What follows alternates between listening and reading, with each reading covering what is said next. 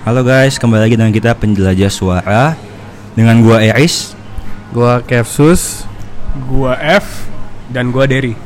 Dan hari ini kita kedatangan satu tamu tambahan, teman SD gue dan F. Namanya Gary. Coba perkenalkan. Hai guys, nama gua Gary. Gary ini sekarang kesibukannya ngapain nih Gary? Uh, gua kerja di Malaysia uh, sebagai di tech company. Oh, keren juga. Apa tuh IT? Uh, enggak juga sih, kerja di iFlix itu. Oh, iFlix, iFlix. Oke, berarti industri media ya masih ya? Iya, masih di instrumen media. Berarti kalau misalnya ngomongin soal musik bisa kayaknya knowledge-nya ada lah nih. Harusnya ada sedikit ada, masih harusnya.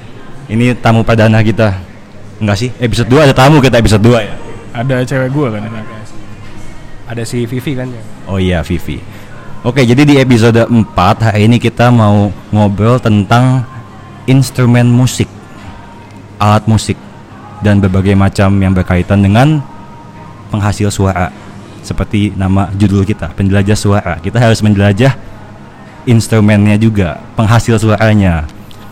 Jadi coba Kevsus bisa memulai.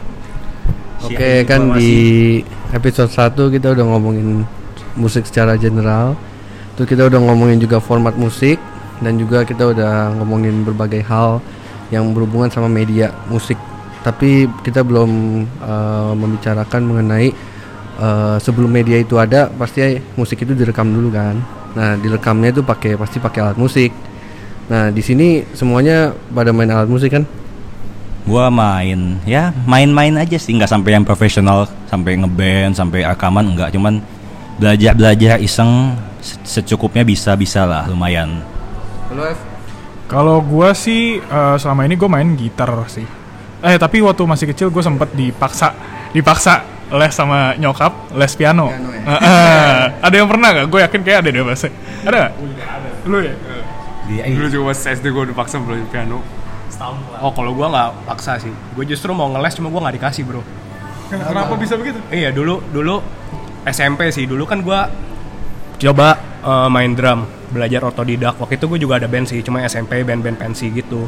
Cuma mainnya gue otodidak jadi nggak terlalu bisa technical banget lah ya kayak gitu-gitu. Gue ngerti yang penting bisa main aja bisa ngiringin lagu seminim-minim mungkin ya feel innya juga mungkin minim. Cuma dulu ya emang awalnya gue pengen ngeles drum awalnya. Gue per dulu karena gue sekolahnya di sekitar sekolah gue ada tempat les musik deket banget.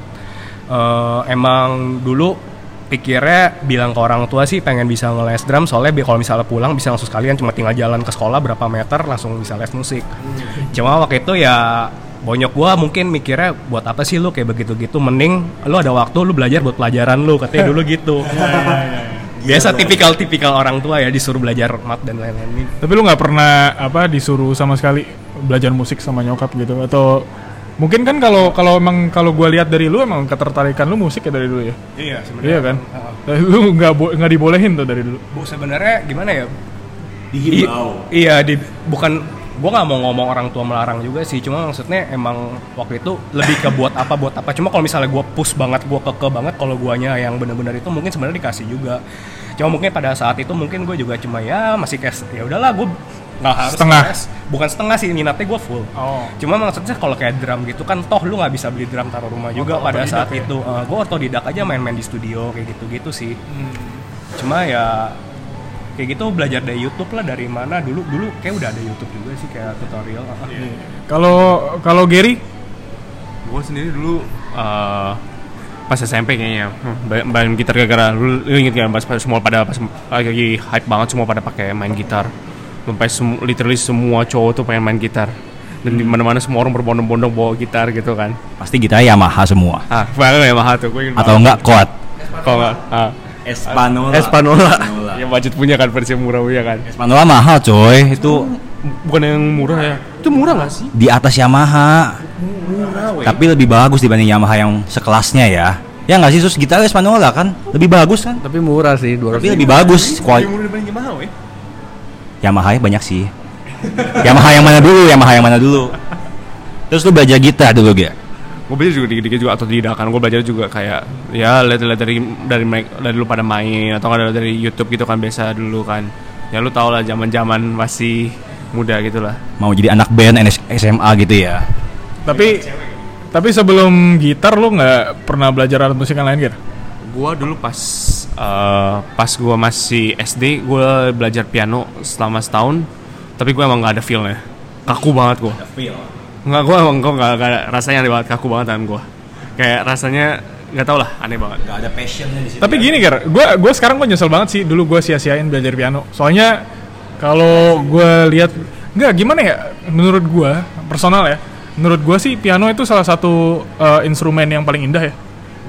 Suara apa in terms of suara ya, in terms of Megah banget ya. iya Kayak lu megah elegan segala macam. elegan bener elegan. Berkelas lah. ya. Lu lu pernah nggak ngerasa, uh gue dulu harusnya gue belajar piano nih supaya bisa dapet cewek atau gimana? jujur aja gue sih regret sih regret banget lu, lu, lu, lu bayangin aja yang menyesal banget gue lu bayangin aja sekarang dulu lu pas kecil mana ngerti sih apa tuh konsep dari elegan atau apa mereka cuma peduli ah gue mau sesuatu yang menurut gue tuh keren kayak di TV keren oh orang-orang main gitar atau nggak main eh, main drum keren kan piano orang-orang mikir aduh mainnya kayaknya kayak ya, semacam gitu lah bisa bilang kayak kayak feminim banget kan Kayak flower boy gitu ya, padahal kayak orang-orang keren, Ah, Gue gue tahu deh alasannya kenapa. Soalnya selama ini kita ngelihat piano itu samain sama keyboard. Lu pernah nggak sih ke kawinan orang, terus ada orang yang main keyboard? Gue gua nggak tahu sih itu jago atau enggak ya. Cuman gue dengernya ya itu gue juga dulu kan nggak pernah belajar piano sama sekali terus makin ke sini makin eksplor musik kan tiba-tiba ngelihat Faris RM ngelihat Ahmad Dhani. Terus ngelihat Bill Evans atau ngelihat Herbie Hancock. Wah langsung kayak anjir kenapa gue nggak main piano ya? Justru justru tuh ya. Gua sama adek gue waktu terakhir kita masih di Inggris kan gua sama adek gue tuh masih kecilnya kan dipaksa sama nyokap kayak tadi gue bilang kan belajar piano. Terus kan kita took it for granted kan. Nah tapi pas kita di Inggris kita mulai dengerin jazz kan itu malah kita nyari guru untuk ajarin kita piano men iya sana. bener bener tapi nggak ada piano di sana. Nah di situ gue nyesel banget sih di situ. Dan gue uh, denger apa keyboard juga kan gara-gara gue lagi denger synth pop uh, new wave tahun 80-an gitu kan itu synthesizer lagi gila-gilanya tuh Yamaha DX7 dulu tuh. Duran Duran. Lah Nick, itu si keyboardisnya Nick Rhodes kan pakai pitch pitch control tuh. Itu jadi keren banget jadi kayak suasananya tuh beda aja gitu Jadi kesimpulan lu kata-kata komposer hebat biasa instrumennya adalah piano atau keyboard gitu ya sus. iya menurut gue sih gitu. Ada contohnya kayak ya tadi Ahmad Dhani. Ahmad Dhani tuh keren banget kalau lagi main lagi konser terus keyboardnya tuh kayak ada banyak kan ada bertingkat gitu kan. Kayak Faris RM juga Indra Lesmana apalagi bah gila. Jadi kayak ngelit satu band itu ya. iya bener bener Sama biasa sih kalau misalnya mau main musik, emang orang basic-basic teorinya juga awalnya main piano sih. Pokoknya gini, kalau lu mau main gitar atau main apa alat musik yang melodik yang lu butuh teorinya itu, lu mulai dari piano, lu tahu teorinya, lu lompat ke alat musik lain, lu cuma perlu nyesuaiin gimana tangan lu mungkin sama itu. Tapi teori kalau lu paham, lu ngerti scale-scale ya soal Indian sama-sama aja sih ya kalau musik teori. Jadi kalau misalnya lu bisa piano, most likely lu ngerti teori yang lain cuma adaptasi doang. Biasanya bela- belajarnya jadi cuma lebih bentar lah, maksudnya dibandingin sama lu kalau langsung lompat ke gitar tapi lu nggak tahu kayak teori. Tapi bisa juga sih gitar. gue gue sih langsung lompat ke gitar soalnya waktu itu gue gak niat sama sekali men Oh, iya, jadi iya. kalau bisa dibilang alat musik pertama itu eh, kalau buat gue gitar sih soalnya sampai sekarang kayak kalau piano itu kuncinya atau baca not pun gue tiga tahun les gue nggak bisa baca men itu saking gak niatnya gue Kalau gue dulu bukan piano, gue di bukan organ, elektron. Elektro Elektron tuh yang biasa di gereja Katolik. Oh itu organ, bukan bukan di gereja Katolik berarti elektron semacam organ tapi lebih kecil, lebih simplified gitu loh modelnya. Ada atas sama bawah. Bukan pianika. Dulu elektron juga gue les kayaknya kayak sama kayak lu F 2 3 tahun mungkin ya atau lebih. Gue juga udah lupa semua. Gue cuma inget do re mi fa sol la si do doang. Terus ya next instrumennya main gitar pas zaman SMA bareng lu sama GI kan. Gitar lu apa F dulu pertama? gue Yamaha dulu sih Yamaha apa gue lupa C C apa sih gue nggak hafal Yang banyak yang punya itu ya. C yang buat basic beginner. pokoknya kalau lu main main gitar kalau lu mau main gitar pasti lu nyari nyari gitar itu sih Gue inget sih itu 600 ribuan kan dulu belinya. Karena kemarin gue ngecek sama Kepsus gitar itu udah nggak 600 ribu. 1, koma berapa sus kemarin? Gitar yang sama. Itu Yamaha. Oh sama DI gue ngeceknya. Eh, itu Yamaha C390. Iya. Kayak 370. ada yang 70 nih. Kalau kalau gue pertama gitar gue waktu SMA C390 soalnya ada kelas Inggris lu mesti pilih semester itu lu mau belajar gitar apa piano. Waktu itu kan langsung cowok-cowok pasti otomatis pilihnya piano eh gitar. Yang piano iya, bisa lebih gimana sih ya. Terus lu kalau misalnya beli ya awal-awal waktu itu carinya nanya-nanya ya Yamaha C390 itu sih akustik. Awalnya gue lompat ke gitar situ. Cuma gitar gue otodidak juga belajar. Cuma waktu pada SMP sih cuma belajar chord-chord aja sih, chord-chord basic buat ngiringin lagu. Nah, akhirnya sekarang-sekarang ini baru lebih ke musik teorinya, baru belajar kayak scale-scale segala macam. Tapi kalau alat musik yang selalu kalian mau belajar nih, pengen mau apa dalemin tapi nggak pernah sempet atau mungkin eh, kurang dana. Kalau kayak kalau gua ya saksofon sih, soalnya saksofon mahal, mahal banget. gue juga gara-gara dengerin jazz fusion saxophone tuh kayak kalau lu denger suara saxophone tuh anjir merinding banget gua. Kayak bisa filler filler filler paling romantis terus ada aduh gimana ya jelasinnya susah juga sih. Pokoknya saxophone sih enak banget sama trompet. Dulu gue inget waktu zaman zamannya apa Indonesian Idol ya, ada satu cewek bisa nyanyi bisa main sekso- saxophone kan. Jadi sambil nyanyi sambil main saxophone. Sem- suaranya not bad, cuman jurinya dia ngomongnya gini. "E, coba kalau suara kamu sebagus suara saksofonmu katanya gitu. waduh sakit men alat musik pertama gitar, tapi bukan Yamaha. Dulu belinya chord. Habis itu kalau misalkan alat mus uh, kalau misalkan instrumen yang pengen gue belajar itu sebenarnya bukan gitar sih dulu. Pengen beli bass. Tapi gue kurang pede kalau gue langsung beli bass. Jadi gue beli gitar. Tapi mainnya main bass. Jadi kan lebih cuan ya, dapat 6 senar, mainnya 4 senar doang. Jadi itu cerita dari gue. Gue mau main bass, tapi gue beli gitar biar gue cuan. Kalau GI dulu gue juga awal beli instrumen bener-bener yang gue pertama pakai ya gitar juga pakai gitar Yamaha juga tapi yang gue langsung yang akustik punya gue juga nggak inget sih serinya berapa tapi yang warna hitam gitulah gue lupa warna kuning tau gak gitar jatuh di kelas dulu kan gue inget. itu kan yang oh ya karena di satu ya gue lupa itu yang satu yang pertama yang klasik abis itu akustik gue lupa deh Du- dua gitar ya? Yang yang pertama bukannya yang kuning banget itu. Terus yang kedua yang string ya? yang string baru string oh. Klasik sama akustik ya. Ah, terus yang klasik gue kasih ke saudara gue kan dia juga sekolah juga butuh kan Oh gitu. Lu tanda tangan gitar ya? Lu tanda tangan dulu nggak? Habis itu kasih ke dia. tanda tangan emang gue siapa Kan udah jago gitu kasih ke orang gitu kan. Habis itu kalau alat musik yang lu pengen belajar pribadi apa? gue pribadi gue kayaknya belajar violin sih belajar biola Oh keren keren. Biola ya. Kalau DI DI Kalau gua mau suara selo sih, selo keren sih. Kalau misalnya lu lihat kayak lagi orkestra-orkestra gitu, suara selo tuh suara yang kayak bass tapi melodiknya gimana sih? Suaranya berat, suara bass treble bawah gitu, tapi tapi dia mainnya melodik gitu. Pokoknya bagus deh kalau misalnya kayak itu. Demen aja gua selo. Cuma selo ya lu tahu sendiri nggak main-main lu kalau misalnya udah beli ya lu mesti bener-bener fokus udahlah gue lebih baik ke gitar dulu dan gitar juga lebih gimana ya kalau misalnya lu punya gitar elektrik juga lebih cocok sih ke style gue yang lebih kayak metal rock style segala macam beli gitar kan lu kan? iya uh-uh. baru baru itu. Masih bela- masih belajar belajar juga lah. Kalau Kevsus bukannya seingat gue drummer ya? Iya gue drummer. Gue main alat musik pertama tuh drum. Jadi dulu eh, awalnya gue main drum tuh kalau nggak salah kelas SMP 1 Itu ngeles. Tapi bukan lihat siapa-siapa Bukan lihat ada ada uh, drummer siapa Gue lihat terus pengen main. Cuman simply nyokap gue bilang Kok main drum tuh keren dah gitu Udah gue les Tapi tapi lu juga mau kan? Bukan kayak kesannya dipaksa gitu. Enggak enggak, nyokap gua nggak pernah maksa gua buat les piano, les apalah. Pokoknya ya udah kamu mau les apa, mau les alat musik apa? Ya udah pertama gara-gara bilang keren itu ya drum. Tapi emang sebenarnya kalau soal alat musik sih, lu harus ada keinginan sih, baru bisa. Soalnya kalau misalnya nggak ada keinginan, lu nggak bisa belajar, men. Nggak fokus, ya kan? Iya. Terus lu juga kalau misalnya kayak gitar sih banyak sih contohnya kalau misalnya gitar kan lu dengerin band apa juga pasti pakai gitar kan. Jadi lu bisa mainin lagunya gitu kan, latihan. Nah kalau piano kan kayak rada gimana ya? Lu harus dengerin lagu klasik. Kalau misalnya lagu klasik nggak nggak apa nggak masuk ke lu, ya palingan lagu-lagu pop yang pakai piano dan itu pun dikit. Iya benar benar. Jadi main instrumen harus sejajar sama selera instrumennya dong, biar gampang, biar lancar. makanya gue juga dulu juga bingung kenapa gue main drum cuma gara-gara nyokap gue simply bilang itu doang tapi tapi lama-lama tuh kayak main drum tuh asik. Terus gue mulai liatin kan orang-orang main drum terus gue beli kayak DVD DVD ada namanya dulu DVD modern drummer. Jadi setiap drummer tuh main uh, genrenya beda-beda. Nah terus gue tiba-tiba kecantol sama satu drummer namanya Chris Adler dari Lamb of God. Eh, gara-gara itu gue langsung kayak wah dia mainnya mainnya groovy terus pakai double double bass.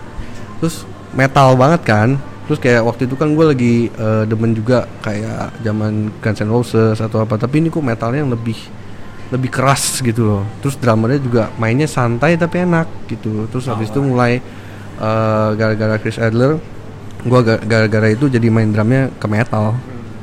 Dan juga uh, awal-awal gue main drum juga yang gue mainin kan kalau les les les musik tuh ya paling 30 menit habis itu lu udah pulang gitu. Paling lu uh, les 30 menit cuman single stroke single stroke tak tak tak tak tak tak udah pulang. Itu aja. Jadi lu nggak bisa improve. Gue dari dulu tuh pengen berapa minggu gue pengen banget nyentuh simbal tapi snare terus snare terus snare terus gitu. Terus lihat-lihat buku kan lihat note 4 per 4 rock beat biasa gitu. Terus habis itu gue akhirnya dibeliin drum. Gara-gara gue manggung pertama kali uh, main lagunya ungu gue inget banget lagunya ungu yang di sini untukmu soundtracknya coklat strawberry.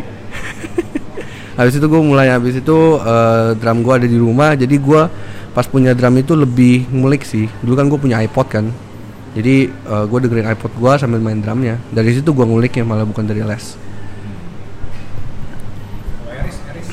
Iya kalau ngeles kan kayak lu pengen push your limit tapi lu harus ngikutin kurikulum materinya juga sebenarnya les bagus juga sih jadi lu belajar basicnya tapi selebihnya lu belajar sendiri di rumah. Jadi kalau mau belajar instrumen ya yang paling pertama harus punya alatnya dulu sih. Benar itu.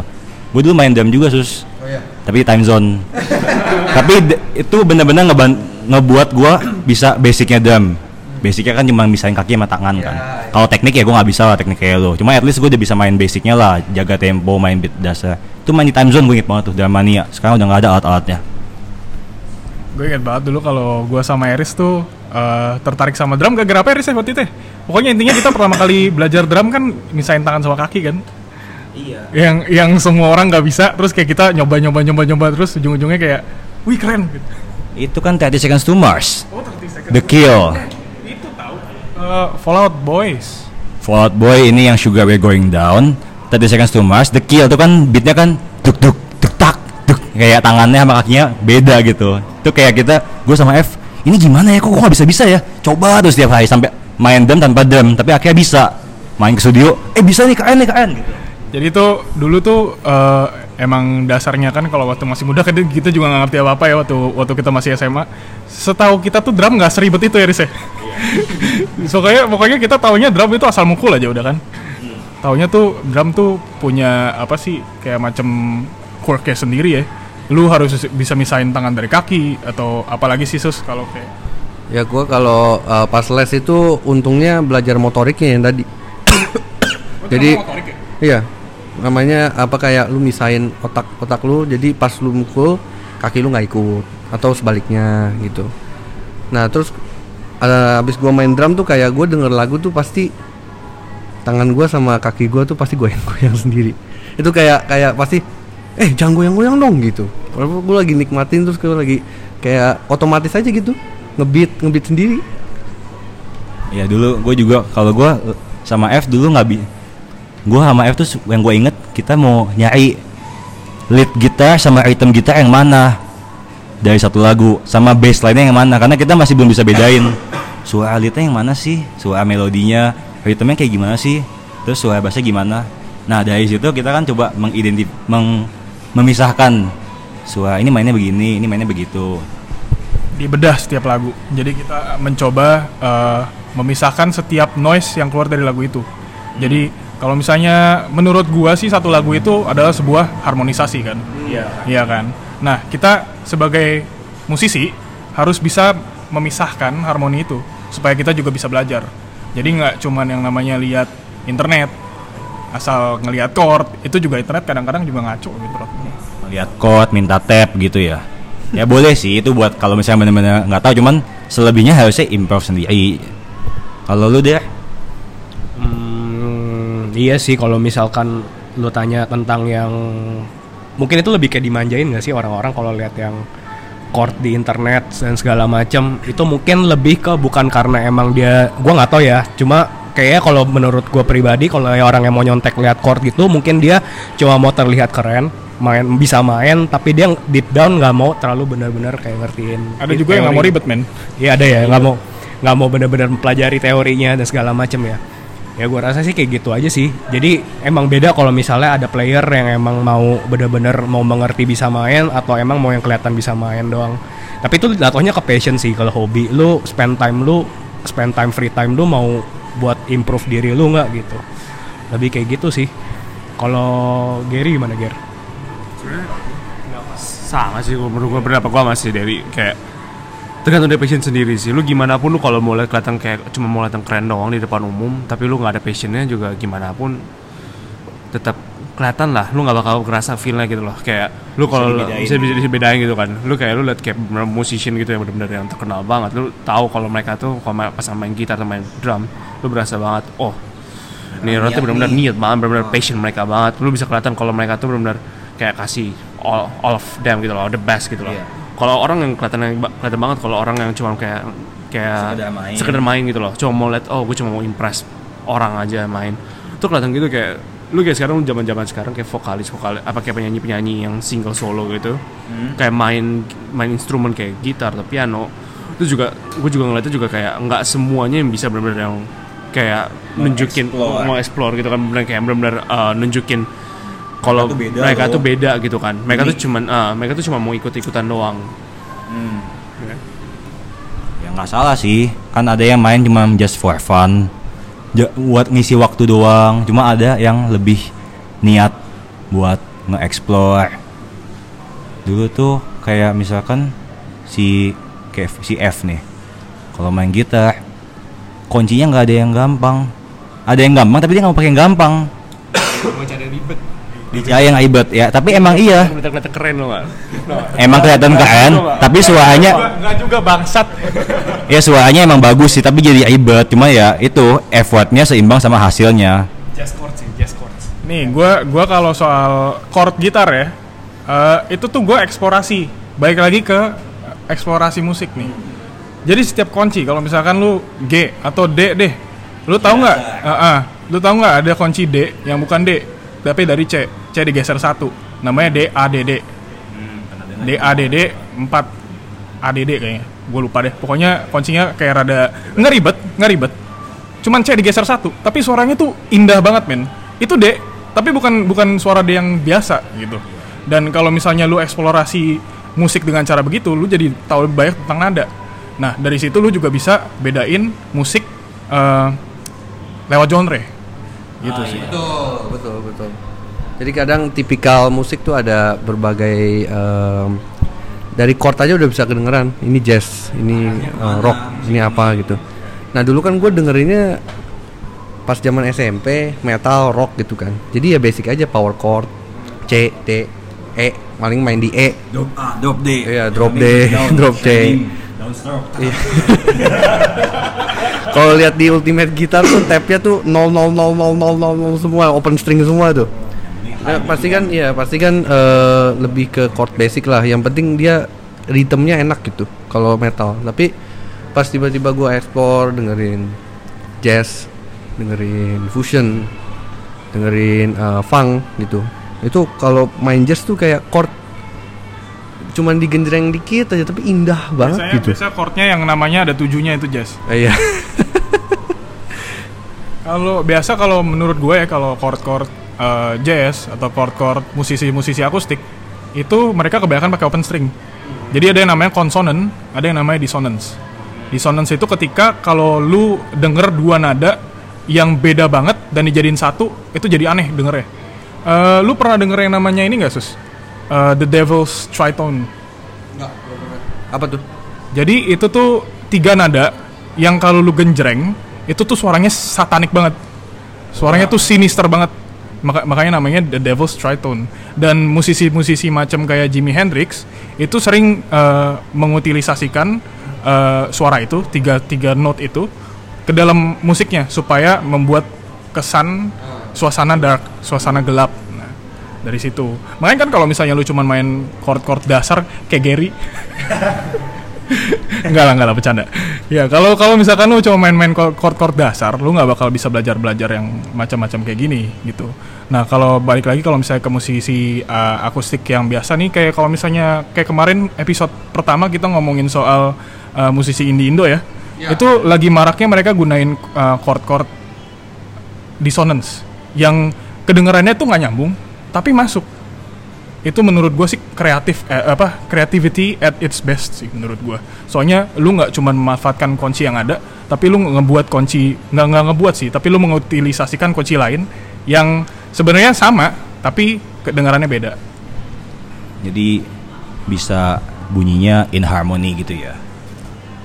musiknya musiknya jadi kaya sih. Jadi lu dengerin musik juga kaya.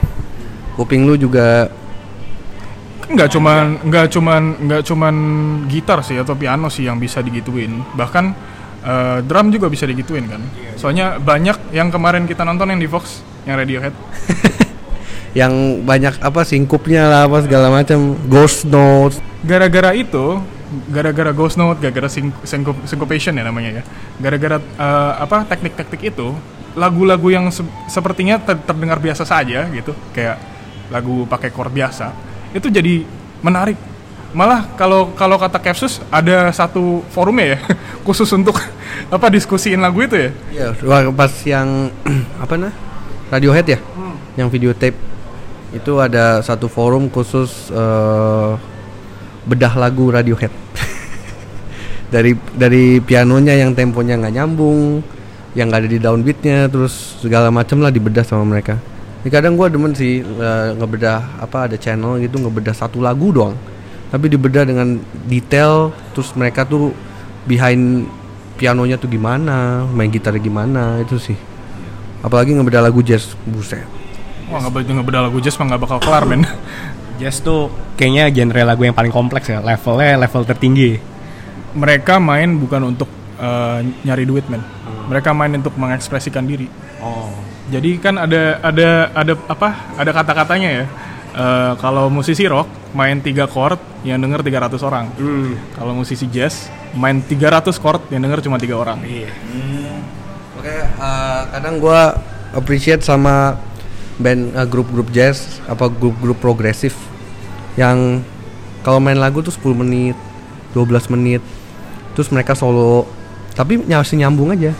Mereka kayak komunikasi lewat pikiran dan mereka udah tahu personilnya tuh bakal ke mana nih abis ini bakal ke mana nih abis ini jadi kayak kayak lu nggak eh, nggak bikin skenario tapi jalan aja gitu dan itu jenius banget sih menurut gua Iya, gue juga baru denger band progresif tuh dikasih Refsus tuh rekomendasi Dream Theater. kayak Rush, Rush, Dream Theater, terus uh, Gi- uh, Gentle Giant gitu-gitu. Dream Theater tuh lagu yang apa sus Metropolis ya? Metropolis Part 1 itu gila sih. Part 1 atau part 2 yang yang mantep. Kayaknya yang di album Images and Words gue lupa yang mana. Pokoknya Metropolis yang paling pertama kayaknya. Metropolis Megadeth. Itu gue denger ya Theater. eh, Dream Theater sorry kok Megadeth sih? Salah salah band. Itu lagu durasinya lama banget. Di tengah lagu bisa berubah. Seperti kayak namanya kan progresif kan mereka progress jadi kayak dari sa- satu lagu punya dua track. Tapi mereka bener-bener kompak. Dan kalau lagi live perform pun juga bagus sama kayak di rekaman gue bingung aja gitu mereka bisa nggak lupa gitu ya chemistry-nya dapet improvisasinya tuh nyambung satu sama lain keren sih progressive metal Iya. Dulu sebelum ada progressive metal kan juga ada ah, progressive rock. Kayak Pink Floyd itu termasuk progressive rock. Terus Yes, terus Rush. Terus ada lagi beberapa progressive rock yang nggak terlalu apa hype-nya tuh nggak kayak Pink Floyd, nggak kayak Yes karena labelnya nggak gede. Tapi banyak banget sebenarnya progressive rock zaman dulu tuh. Kita back to topik yang awal lagi sih. Ini kan kita masalah instrumen. Kalau misalkan lu lu pada ini awalnya bisa main eh awalnya lu mau main suatu instrumen apakah ada role model kayak misalkan ada band favorit lu dan anggotanya spesifik dan lagu tertentu yang bikin lu kecantol mau main yang itu. Coba mulai dari F. Kalau gua sih pertama gua mau main gitar. Enggak sih sebenarnya gua kalau mau main gitar emang gua udah lama mau main gitar. Cuman eh, ngumpulin niatnya itu yang lama. Nah, niatnya terkumpul waktu kita semua itu kelas 8 ya atau kelas 9 sih? Kelas 9 ya. Intinya itu terakhir gara-gara gue suka sama satu cewek. Ini kebetulan di sini suka sama sa- cewek yang sama nih.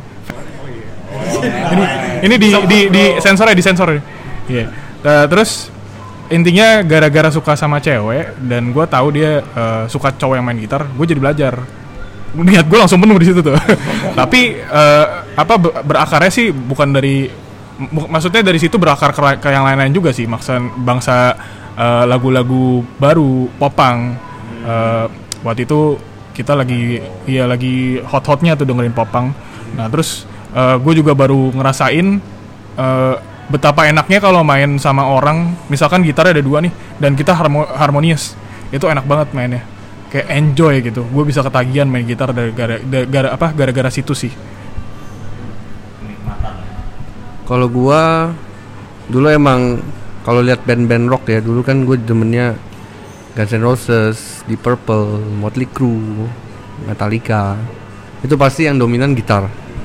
Itu makanya gua em, sempat pengen belajar gitar tuh gara-gara denger-denger lagu gitu kan.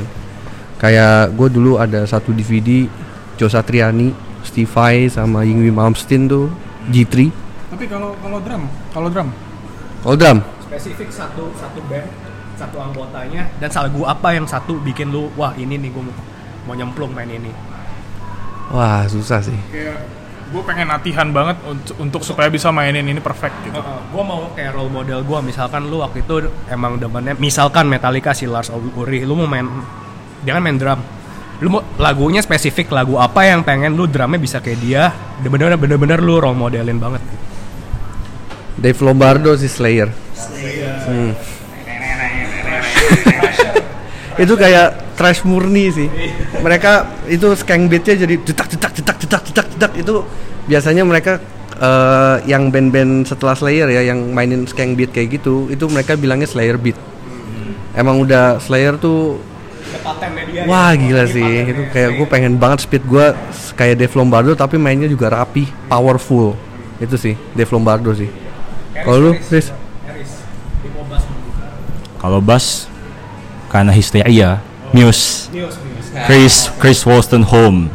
Muse keren banget sih dulu. Gue demen banget kayak dia cuma bertiga. Jadi, tapi musiknya tuh kayak yang main lima orang. Bassnya mantep, gitarnya mantep, gitarnya juga kan si Matt Bellamy sama main keyboard juga kan, sama vokalnya main synth juga mantep, drumnya juga kenceng, energi energik banget. Habis itu dari Muse, gue dengerin lagu-lagu Ark Enemy, Lamb of God, baru gue main double pedal. Dengar Me The Horizon, I used to make out with Medusa. Itu album album pertama tuh Count Blessings. Masih deathcore itu. Waduh double pedalnya. Gue gue selalu dapat goosebump dengan lagu itu. Kayak AK47. Tuk tuk tuk tuk Gary Gary. gua yang bikin gua mau main gitar Kayaknya waktu itu lagi terkenal terkenal kan lagi siapa tuh namanya dari orang Korea Sung Ajung. Lu tau kan? Ah, itu yang masih mu- ah, Fingerstyle kan. Lu tau kan yang baru umur berapa dia waktu? itu dia nggak main chord dasar anjing Iya makanya gua mau coba dari awal anjing. Pelan-pelan lu pikir lu bisa langsung kayak dia. Lu bayangin dari, dia dari umur berapa? kalau kalau kalau Sung Hajung sih gue akuin sih chordnya keren keren keren keren banget Nah, Oh, itu nya panjang itu range-nya. Bisa 4 fret tuh. 5 fret juga bisa dia. eh, itu, itu dewa banget sih. Lu lu bayangin. Dulu gitarnya gitarnya apa yang mahal itu ya? Takamine Bukan, bukan. Lakewood. Lakewood. Lakewood ya? Mahal banget gitarnya gila signature dia ya? Iya iya. Gitar Jerman itu. Hmm, mahal banget. Keren banget. Kan lu, lu bayangin lagi ap- apalagi dia umurnya baru berapa waktu itu? Pasti masih terkenal. 14 atau 15 tahun doang. Itu masih Kayak- Depa PP nggak dulu? Iya. Ah. Depa PP itu zaman makanya. SMP Namanya juga Asian. Star Wedding Bell ya lagunya ya Gua gitu gitu lah sih ininya Star sih, pokoknya tapi- lu terkenal lu, lu denger itu pasti tahu wah ini Depa PP waktu itu zaman Eh, tadi gua gua belum ngomong role model gue ya. Iya, Kalau role model sih kalau soal gitar sih gua nggak ada kayaknya. Soalnya dulu waktu gua ngeband sama RSD orang, gua gua dipaksa vokal. Oh. Soalnya Kalau kalau role model vokal deh, role model. Ya, soalnya vokal. dulu dulu pada falas nyanyinya. Gua gua juga dulu nggak bisa nyanyi. Cuma gue gue paling bisa niru nada aja gitu.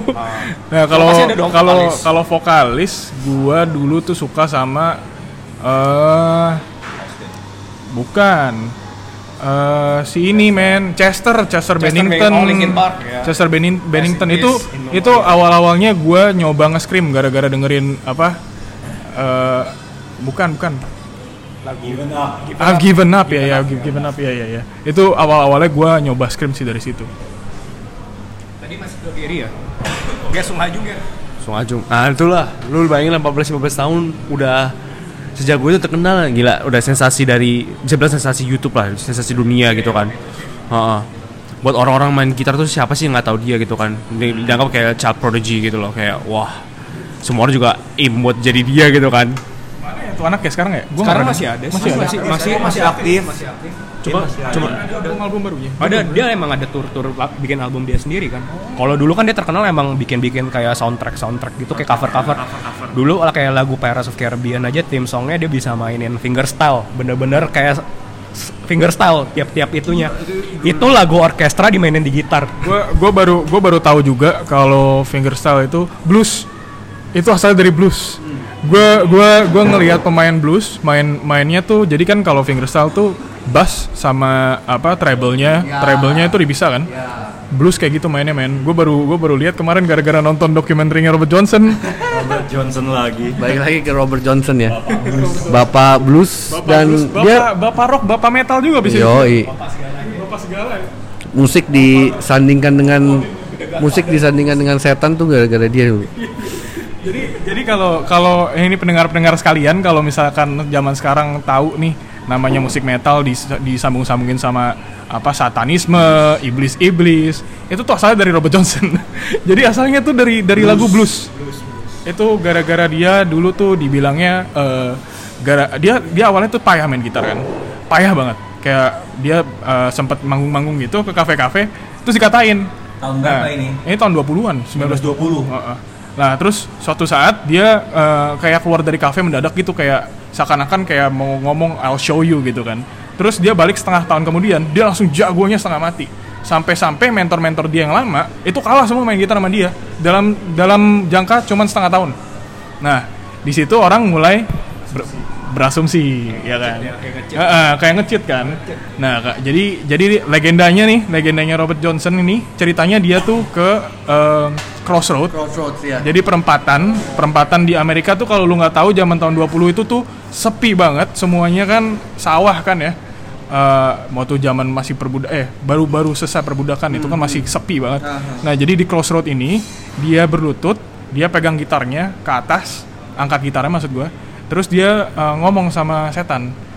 Eh, dia ngomong gua mau trade nyawa gua. Soul, my soul apa sih? Bukan nyawa ya. Jiwa. Jiwa, jiwa, jiwa. jiwa, Gua, gua mau trade jiwa gua. Tolong lu kasih gua skill eh, u- untuk bisa main blues di gitar. Nah, datanglah sosok hitam, ya kan? Nah, sosok hitam ini nggak boleh dilihat katanya sih. Jadi si Robert Johnson ini ngelihat ke bawah pas ketemu sosok hitam. Nah, lalu lalu eh, si sosok hitam tersebut ngambil gitarnya, terus di stem, di tune gitarnya. Nah, abis di tune, dimainin beberapa lagu, lagu blues. Ini ini The Devil yang main ya. nah, terus abis abis dia main lagu blues ini, dia dia ngomong ke Robert Johnson, gue udah stemin gitar lu, gue udah mainin di gitar lu. Kalau gue balikin gitar ini ke lu dan lu terima, nyawa lu bakal punya gue. Apakah lu bakal terima? Robert Johnson nggak ngomong apa-apa, langsung diambil sama dia. Nah, dari situlah eh, kalau misalnya lu tahu lu ngikutin blues nih, banyak yang namanya eh, kalau kayak macam ada festival apa segala tuh Crossroad Blues apa segala Ya, itu crossroad tuh dari dia. dari dia. Nah, jadi itu zaman dulu tuh blues juga dibilang lagunya setan. Tuh gara-gara dia juga. Iya. Fact atau trivia doang. Ini sih soalnya kalau Robert Johnson, kalau Robert Johnson itu eh, kisah hidupnya tuh sangat misterius. Oh. Dia tuh terkenal pas dia udah udah meninggal, men. Oh. Jadi waktu waktu dia lagi mau terkenal, terus orangnya mau orang yang apa mau adain konser gede-gedean nih, mau ngundang dia itu aja dia- si orang ini nggak tahu si si Robert Johnson dia udah meninggal jadi dari situ dia baru dikorek-korek di hidupnya dan itu juga belum lengkap jadi kita nggak tahu sih sampai sekarang dia gimana bisa dapat eh, skill sehebat itu main blues Heeh. jadi em, abis itu kan eh, blues jadi eh, identik sama setan sampai-sampai ada katanya kalau kayak zaman metal kan sekarang cewek-cewek dietikan sama orang tuanya kalau mau pacaran sama anak metal kan. Kalau dulu kayaknya katanya eh, dilarang karena pacaran sama orang blues. si Robert Johnson itu sempat gagal nikah dua kali gara-gara dia main blues gara-gara Oh ya? iya gara-gara orang tuanya bilang dia main lagu setan lu nggak boleh sama dia gitu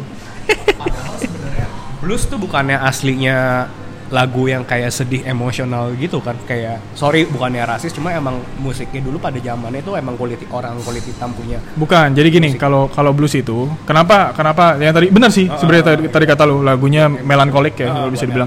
Itu gara-gara mereka tuh eh, habis dibebaskan dari slavery, Oh, iya. ya kan, dari perbudakan. Mereka tuh kerja di cotton fields.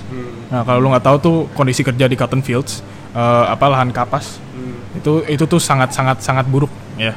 Dan mereka tuh di situ eh, satu-satunya free time yang mereka dapat itu adalah main gitar. Nah, itu satu-satunya eh, bisa dibilang apa ya? Rilis lah buat mereka. iya buat Jadi makanya kenapa lagu-lagunya rata-rata tuh eh, melankolik, eh, sedih dan juga dihubung-hubungkan sama setan. Iya kan? Soalnya kal- kalau gue baca di Wikipedia ya, gue juga nggak tahu sih. Blues juga ada hubungannya sama musik eh, Afrika Afrika Barat. Jadi ada hubungannya sama musik Muslim, musik Islam. Jadi eh gue nggak tahu yang namanya musik Islam itu gimana ya. Cara generalisasi ya, generalisasi ini gue juga nggak tahu gimana. Tapi menurut Wikipedia sih seperti itu. Jadi blues itu ada eh, beberapa change in chords itu yang yang mirip sama musik-musik West African gitu. Oke. Masih ada yang mau ditambahin? Iya. Kayaknya kayak udah ya. Ini nggak ada habisnya sih kalau mau dibedah. Mungkin dilanjut di episode berikutnya kali. Iya. Jadi paling ya instrumen ya lebih ke sharing cerita kita aja kan kita semua main instrumen. Pasti ada awalnya. Tapi kalau menurut gue sih pesan hari ini ya eh, itu kalau misalkan emang kalian mau mulai main instrumen itu pastikan kalian emang eh, pas- passionate, passionate di situ, niat. Soalnya kenapa? Ada beberapa contoh di sini nih. Ada Eris, ada si Gary, itu yang dulunya dipaksa les. Kayak gue juga dipaksa les piano. yang Enak ya? yang sebenarnya kan dipaksa les loh Sebenarnya sih piano enak, cuman emang dasarnya waktu itu kita masih ignoran ya. Jadi kita juga membuang sia-sia kesempatan kita. Nah itu juga gara-gara kita nggak niat, gitu kan. Ya memang zaman dulu mungkin pas kita kecil kita nggak lihat role model yang main piano tuh bener-bener keren. Kayak kita pas lihat gitar misalnya Jimmy Page atau Richie Blackmore gitu kan, kita nggak ada role model di situ jadi kita nggak passionate sih menurut gua. Susahnya kalau piano itu eh, kita tuh dijejelin sih istilahnya. Dijejelin. Jadi kayak eh, kita nggak sempat ngelihat greatnessnya, kita nggak sempat ngelihat eh, apa charmnya di alat musik tersebut. Udah bosan duluan. Iya bener bener bener bener. Dan mungkin yang les itu lagunya gitu lagi gitu lagi ya. Jadi lu mau push your limit sama aja kayak gua main drum kan begitu, les drum. cuma tetap perlu sih basic Fundam- fundamental teori itu menurut gua tetap perlu lah basic-basic jangan terlalu buta juga sih cuma maksudnya in the end musik tuh about creativity lu juga kalau misalnya terlalu terpaku sama teori juga lu nggak bisa explore freedom lu juga buat apa jadi in between aja sih menurut gua Iya kan kalau misalnya lu dipaksa lu juga nggak bisa apa utilisasiin iya iya eh, kreativitas lu kan. malah jadi pressure kan Malah jadi pressure buat bener. apa gitu Jadi itu sih pesan kali ini menurut gua.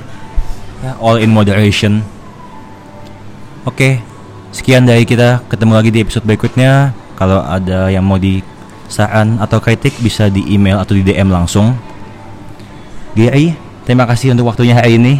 Terima kasih, thank you juga sama-sama. Semoga sukses. Jangan lupa sama Indonesia, jangan kelamaan di sana.